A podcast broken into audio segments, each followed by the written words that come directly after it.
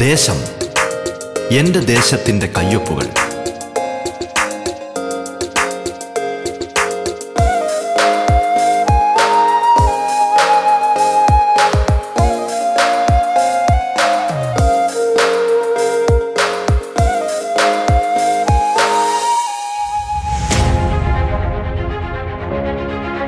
നമസ്കാരം പ്രിയ ശ്രോതാക്കളെ. ദേശത്തിലേക്ക് സ്വാഗതം. പതിനഞ്ചാം നിയമസഭയിലെ ജനപ്രതിനിധികൾ അതിഥികളായി എത്തുന്ന പ്രത്യേക പരിപാടിയാണ് ദേശം. കേരളത്തിലെ നൂറ്റി നാൽപ്പത് നിയോജക മണ്ഡലങ്ങളിലൂടെ അതിന്റെ വൈവിധ്യങ്ങളിലൂടെ ജനകീയ വിഷയങ്ങളിലൂടെ വികസന പദ്ധതികളിലൂടെ സാംസ്കാരിക ചിത്രങ്ങളിലൂടെ എന്നുവേണ്ട എല്ലാ തലത്തിലുമുള്ള സമഗ്രമായ ഒരു യാത്രയാണ് ദേശം കൊണ്ട് അർത്ഥമാക്കുന്നത്. ഈ യാത്രയിൽ തങ്ങളുടെ നിയോജക മണ്ഡലത്തിന്റെ നേർചിത്രങ്ങൾ കേരളത്തിന് മൊത്തമായി പരിചയപ്പെടുത്തുന്നത് അതത് മണ്ഡലങ്ങളിലെയും ജനപ്രതിനിധികളാണ്. ഒരു നാട് വിശ്വാസപൂർവം ചുമതലകളേൽപ്പിച്ചവർ നാടിനായുള്ള സ്വപ്നങ്ങളും കാഴ്ചപ്പാടുകളും പങ്കുവയ്ക്കുന്നിടമാണിത് നിങ്ങൾക്കൊപ്പം ഞാൻ ധന്യലക്ഷ്മി.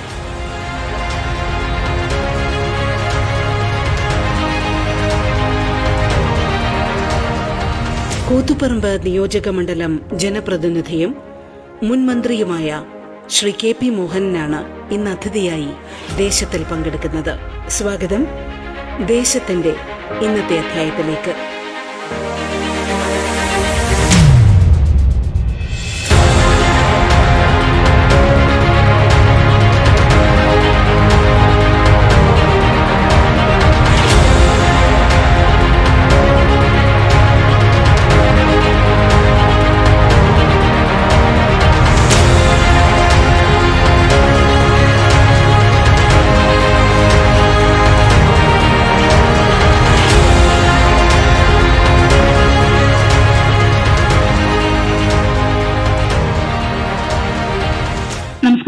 കെ പി മോഹനൻ സ്വാഗതം റേഡിയോ കേരള ദേശം പരിപാടിയിലേക്ക്.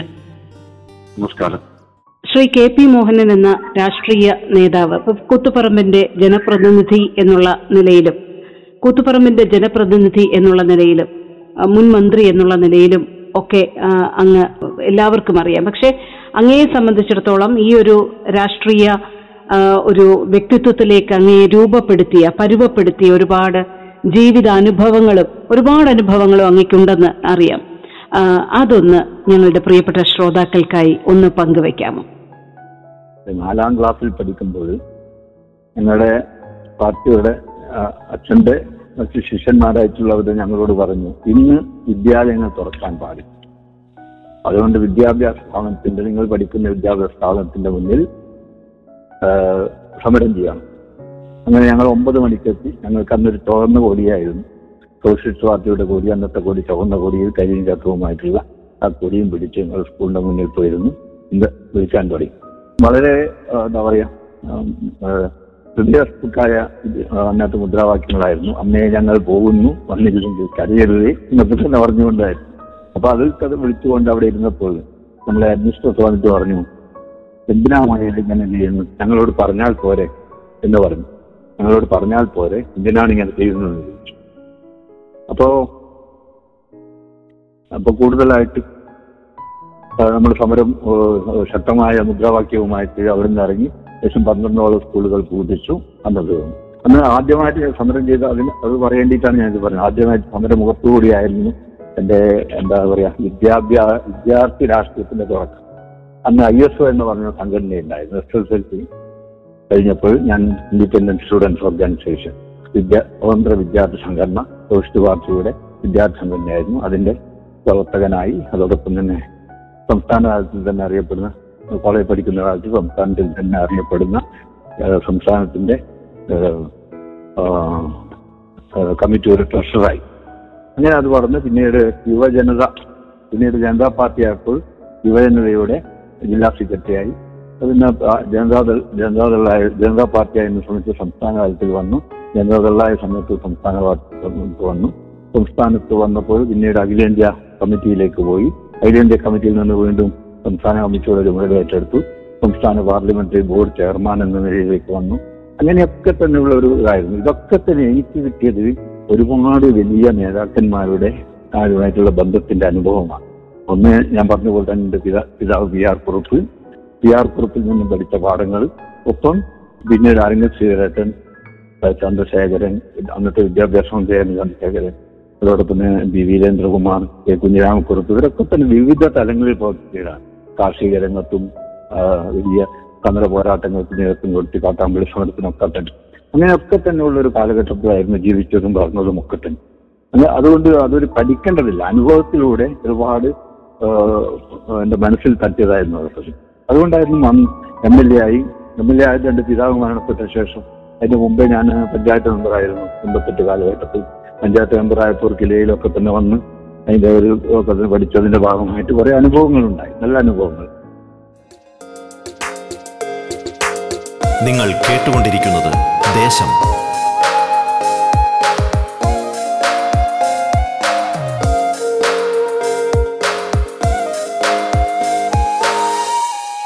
അതിനുശേഷം പറഞ്ഞതിൽ എന്റെ പിതാവ് രണ്ടായിരത്തി ഒന്നിലാണ് മരണപ്പെട്ടത്.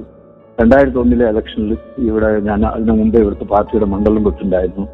അപ്പൊ അതുകൊണ്ട് എല്ലാവരും തന്നെ ഞാൻ തന്നെ ഇപ്രാവശ്യം മത്സരിക്കണമെന്ന് തീരുമാനിച്ചപ്പോൾ രണ്ടായിരത്തി ഒന്നിൽ വീണ്ടും മത്സരിക്ക് ആദ്യം മത്സര രംഗത്തിറങ്ങി നിയമസഭയിലേക്ക്.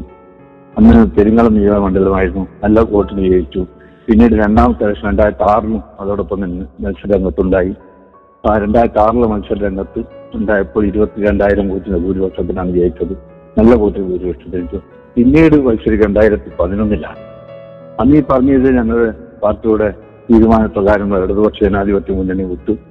ഐക്യ ജനാധിപത്യ മുന്നണിയിൽ അംഗമായി രണ്ടായിരത്തി പതിനൊന്നിൽ ആയി. പതിനൊന്നിലായപ്പോൾ ജയിച്ചപ്പോൾ ഞാൻ ഇവിടുത്തെ കൃഷി മൃഗസംരക്ഷണ വകുപ്പ് മന്ത്രി പ്രിന്റിംഗ് ആൻഡ് സ്റ്റേഷനറി വകുപ്പ് മന്ത്രി വകുപ്പിന്റെ മന്ത്രിയായിട്ട് ചുമതലയേറ്റു. ചുമതലയേറ്റപ്പോൾ എനിക്കൊരു വലിയൊരു ആഗ്രഹമുണ്ടായി അത് എന്റെ മനസ്സിലെപ്പോഴും ഉള്ള ഒരു ആഗ്രഹമാണ്. പണ്ട് മുതലേ എന്തെങ്കിലും അവസരം കിട്ടിയാൽ കാട്ടാമ്പള്ളി പ്രദേശത്ത് പോയിട്ട് ആദ്യം കൃഷി ചെയ്യണം. അതിന്റെ കാരണം അന്ന് അവിടെ വെച്ചായിരുന്നു എന്റെ പിതാവിനും ഞങ്ങളുടെ നേ മറ്റു നേതാക്കന്മാർക്കൊക്കെ തന്നെ പോലീസിന്റെയും മറ്റുള്ളവരുടെയും അടിയേറ്റത്. അവിടെ കൃഷിഭൂമി കൃഷിക്കാരന് വേണ്ടിയുള്ള സമരത്തിൽ പങ്കെടുത്തതിന്റെ ഭാഗമായിട്ടാണ്. അപ്പോൾ ആ സമരത്തിൽ പങ്കെടുത്തതിന്റെ ഭാഗമായിട്ട് അടികിട്ടി ആ പ്രദേശത്ത് പോയിട്ട് കൃഷി ചെയ്യണം. ഇപ്പൊ കാട്ടാമ്പള്ളി വലിയ കൈപ്പാടാണ്.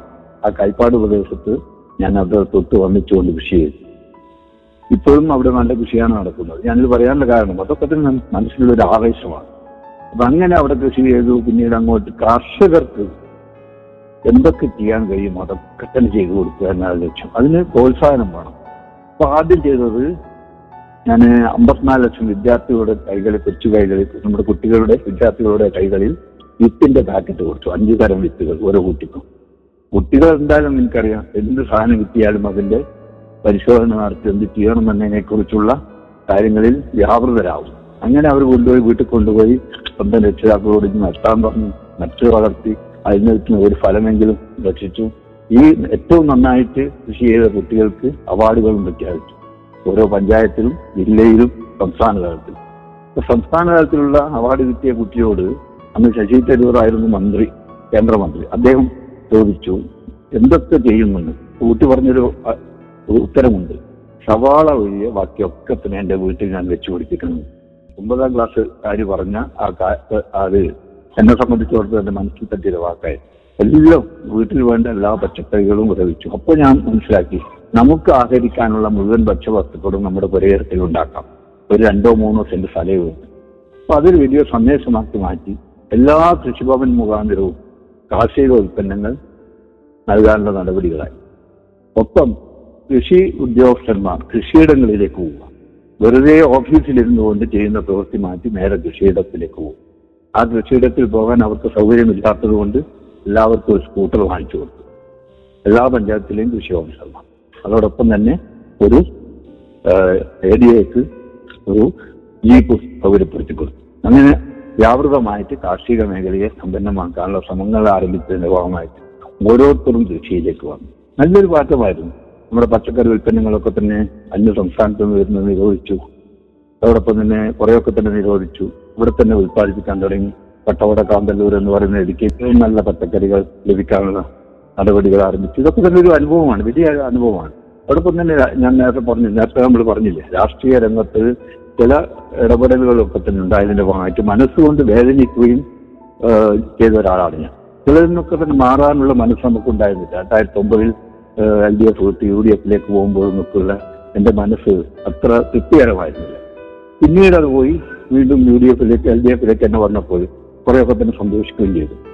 അപ്പൊ അങ്ങനെയുള്ള കാലഘട്ടത്തിലാണ് ഇന്നുള്ളത്. എന്തായാലും രാഷ്ട്രീയപരമായിട്ടുള്ള അത്തരം കാര്യങ്ങളെക്കുറിച്ച് കൂടുതൽ വിവാദപരമായ കാര്യങ്ങളിലേക്ക് ഞാൻ കടക്കുന്നു. എന്നാലും അനുഭവങ്ങളിൽ രാഷ്ട്രീയം എന്ന് പറയുമ്പോൾ പൊളിറ്റിക്സ് എന്ന് പറയുന്നത് വെറും ചിന്താവാദം കൊടിപിടിച്ച് നടക്കലുമല്ല. സാമൂഹ്യ സേവനത്തിന്റെ ഏറ്റവും വലിയ കാര്യമായിട്ട് ആണെന്ന് മനസ്സിലാക്കുന്ന ഒരാളാണ് ഞാൻ. അതാണ് സോഷ്യലിസ്റ്റുകളെ സംബന്ധിച്ചിടത്തോളം പ്രത്യേകിച്ച്. സാമൂഹ്യ അങ്ങനെയുള്ള പ്രധാനപ്പെട്ട പ്രവർത്തനങ്ങളുമായി മുന്നോട്ട് പോയി. ഞങ്ങളെ വളരെ നല്ല രീതിയിൽ ഇപ്പോൾ രാഷ്ട്രീയ പ്രവർത്തനം നടത്തിക്കൊണ്ട് മുന്നോട്ട് പോവുകയാണ്. ഇതോടൊപ്പം തന്നെ സാമൂഹ്യപരമായിട്ടുള്ള ഇടപെടലും നന്നായിട്ട് കൊണ്ടുപോകുന്ന അവസ്ഥയിലാണുള്ളത്. നിങ്ങൾ കേട്ടുകൊണ്ടിരിക്കുന്നത് ദേശം.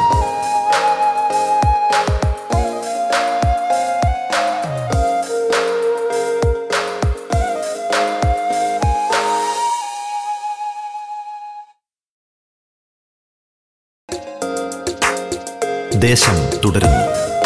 കൂത്തുപറമ്പ് നിയോജക മണ്ഡലം ജനപ്രതിനിധിയും മുൻ മന്ത്രിയുമായ ശ്രീ കെ പി മോഹനനാണ് ഇന്ന് അതിഥിയായി പങ്കെടുക്കുന്നത്. തുടർന്ന് കേൾക്കാം ദേശം. തീർച്ചയായും അങ്ങയുടെ പ്രവർത്തനങ്ങൾക്ക് എല്ലാ വിധത്തിലുള്ള ഊർജവും ലഭിച്ചിരുന്നത് ഒരുപക്ഷെ പിതാവിൽ നിന്നായിരിക്കും. പി ആർ കുറുപ്പ് എന്ന രാഷ്ട്രീയ വ്യക്തിത്വം. എത്രത്തോളമാണ് അങ്ങേ വ്യക്തിപരമായി സ്വാധീനിച്ചിട്ടുള്ളത്? അദ്ദേഹത്തിന്റെ രാഷ്ട്രീയ പ്രവർത്തനം. ഒരുപക്ഷെ അങ്ങേക്ക് രാഷ്ട്രീയ താല്പര്യം ഇല്ലാതിരുന്ന സമയത്ത് പോലും ആ ഒരു ആഭിമുഖ്യം അങ്ങയുടെ മനസ്സിലേക്ക് കൊണ്ടുവരാൻ പിതാവിന്റെ സ്വാധീനം എത്രത്തോളം ഉണ്ടായിരുന്നു? പിതാവ് ഞങ്ങളെയൊന്നും രാഷ്ട്രീയത്തിലേക്ക് കൊണ്ടു ഞങ്ങൾ എട്ട് മക്കളാണ്. രാഷ്ട്രീയത്തിലേക്ക് കൊണ്ടുവരുവാൻ പ്രോത്സാഹിപ്പിച്ചിരുന്നില്ല പ്രേരിപ്പിച്ചിരുന്നില്ല. പക്ഷെ എന്നെ സംബന്ധിച്ചിടത്തോളം ഞാൻ വളർന്നു ജനിച്ചതും വളർന്നതും ഒക്കെ തന്നെ എന്റെ അച്ഛനോടൊപ്പമായിരുന്നു. ബാക്കിയുള്ളവർക്ക് പിന്നെ അമ്മയുടെ തറവാട്ടിലായിരുന്നു ജനിച്ചിരുന്നത്. പക്ഷെ ഞാൻ എന്തുകൊണ്ടോന്ന് അറിയില്ല. ആ സമയത്ത് അച്ഛന്റെ ഈ എന്റെ വീട്ടിൽ മടത്തിൽ എന്ന് പറയുന്ന തറവാട്ടിലാണ് പത്മ ഇപ്പോഴുള്ള പത്മനിവാസിലായിരുന്നു ജനിച്ചിരുന്നത്. അതുകൊണ്ട് തന്നെ പിതാവിനെ എപ്പോഴും അറിയാൻ സാധിക്കുകയാണ്. പഴയ കാലഘട്ടത്തൊക്കെ തന്നെ ചെറിയൊരു ഓർമ്മ. ഒന്ന് മാത്രം ഞാൻ പറയാം. ഒരു പ്രാവശ്യം ഞാൻ എനിക്ക് ഒന്നത് എനിക്ക് അഞ്ചോ ആറോ ഏഴോ വയസ്സായിട്ടുണ്ടാവും. അപ്പൊ ഞാനും അമ്മയും ഇങ്ങനെ അന്നത്തെ മണ്ണെണ്ണ വിളക്ക് കത്തിച്ചുകൊണ്ട് പുറത്തിരിക്കുകയാണ്. കൊലായിലിരിക്കുമ്പോൾ അച്ഛൻ പെട്ടെന്ന് ഓടി വന്നു വന്ന് അകത്ത് പോയി വേറൊരു ഷർട്ടും ഇട്ട് ഓടി പോകുമ്പോൾ പറഞ്ഞു ഞാൻ ഇവിടെ വന്നത് ആരോടും പറയണ്ട. അപ്പൊ ഉടൻ തന്നെ പോലീസുകാരും വിളിക്കുക. പോലീസുകാർ വന്നു എവിടെ ബിഹാർ ബിഹാർ എവിടെ? മുന്നേ എവിടെ? എന്നൊക്കെ ചോദിച്ചു. അകത്ത് കയറാൻ നോക്കി അപ്പൊ അമ്മ പറഞ്ഞു ഇവിടെ ഇല്ല. അവർ പോയി. അങ്ങനെയുള്ള സന്ദർഭങ്ങളൊക്കെ തന്നെ ഉണ്ടായിട്ട് ഒരുപാട് ഞാൻ പറഞ്ഞു രാഷ്ട്രീയപരമായിട്ടുള്ള ഒരുപാട് പ്രതിസന്ധികളും അതുപോലെ തന്നെ സംഘടനകളും സംഘടനകളും നിറഞ്ഞ കാലഘട്ടമായിരുന്നു അന്നുണ്ടായത്.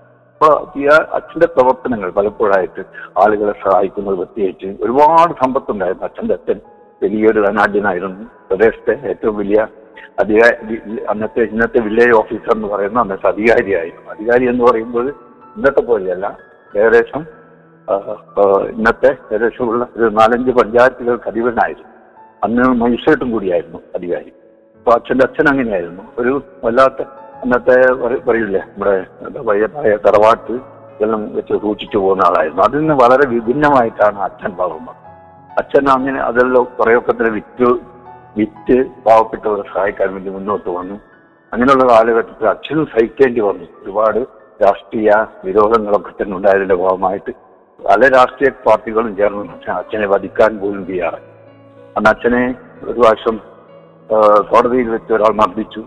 അതിന്റെ ഭാഗമായിട്ട് കുറെ ദിവസം ആശുപത്രി കിടക്കേണ്ടി വന്നു. എന്നായിരുന്നു പട്ടംനാണ് പിള്ള സാറ് ഇന്നത്തെ മുഖ്യമന്ത്രി പട്ടംനാണ് പിള്ള സാറ് ആശുപത്രിയിൽ വന്നപ്പോൾ ഞാൻ കണ്ടത് എന്റെ വീട്ടിലും വന്നിരുന്നു. ഒരുപാട് H V Kamath Vattampilly sir Damodaran Potti ഒക്കെ തന്നെ ഇവിടെ വന്നു.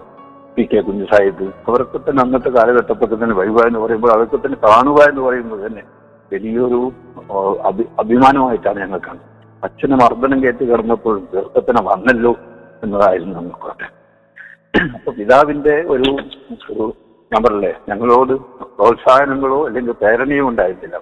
പക്ഷെ കണ്ടുപിടിച്ചതിന്റെ ഭാഗമായിട്ട് പിന്നീട് രാഷ്ട്രീയത്തിൽ ഇടപെട്ടുകൊണ്ട് പ്രവർത്തിക്കാനും രാഷ്ട്രീയത്തിൽ എന്താണ് രാഷ്ട്രീയം എന്നതിനെ കുറിച്ച് മനസ്സിലാക്കിയതിന്റെ ഭാഗമായിട്ട് ആ രൂപത്തിൽ തന്നെ ഇടപെട്ടുകൊണ്ട് പോവാൻ മുന്നോട്ട് പോകാൻ സാധിച്ചു. ഇപ്പോഴും അത് തുടർന്നുകൊണ്ട് മുന്നോട്ട് പോവുകയാണ്. അതിന് പ്രേരണയായത് എന്റെ പിതാവാണ്. അത് വലിയൊരു അനുഭവം തന്നെയാണ് എന്നെ സംബന്ധിച്ചിടത്തോളം. നിങ്ങൾ കേട്ടുകൊണ്ടിരിക്കുന്നത് ദേശം.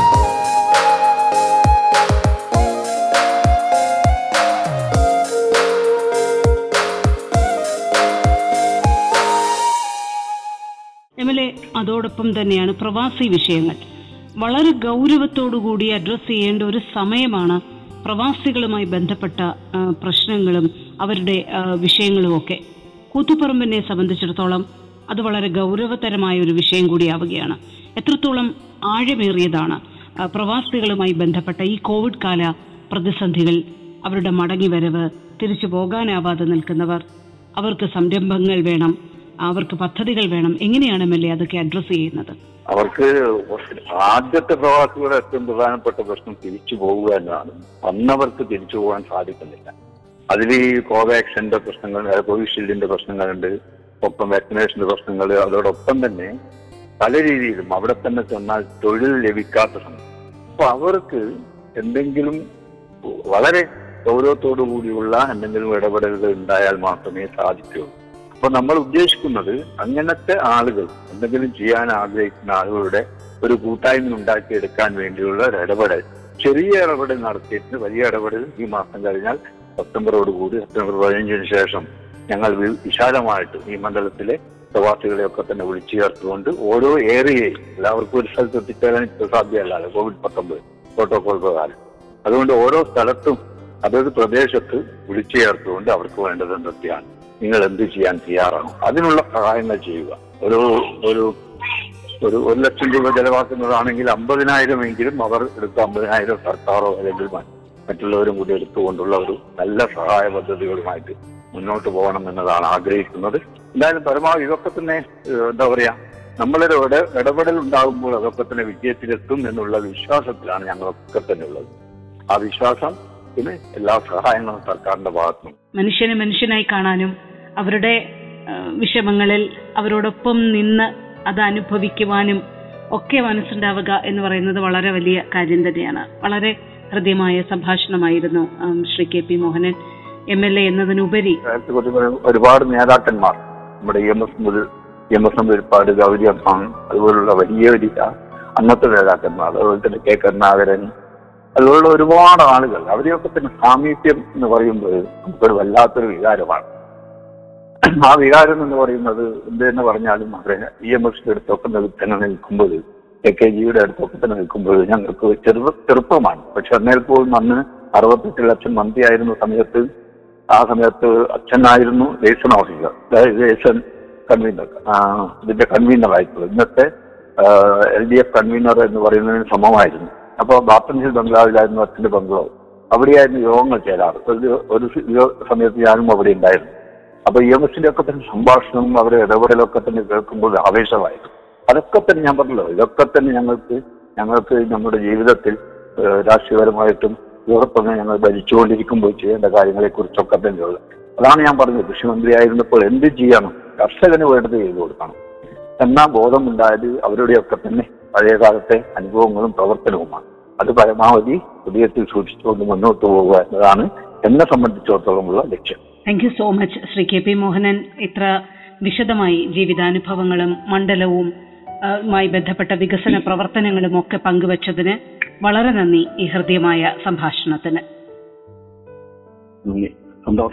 Thank you sir thank you so much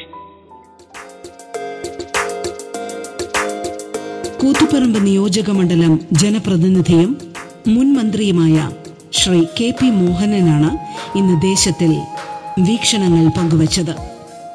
ദേശം പൂർണമാകുന്നു. നമസ്കാരം.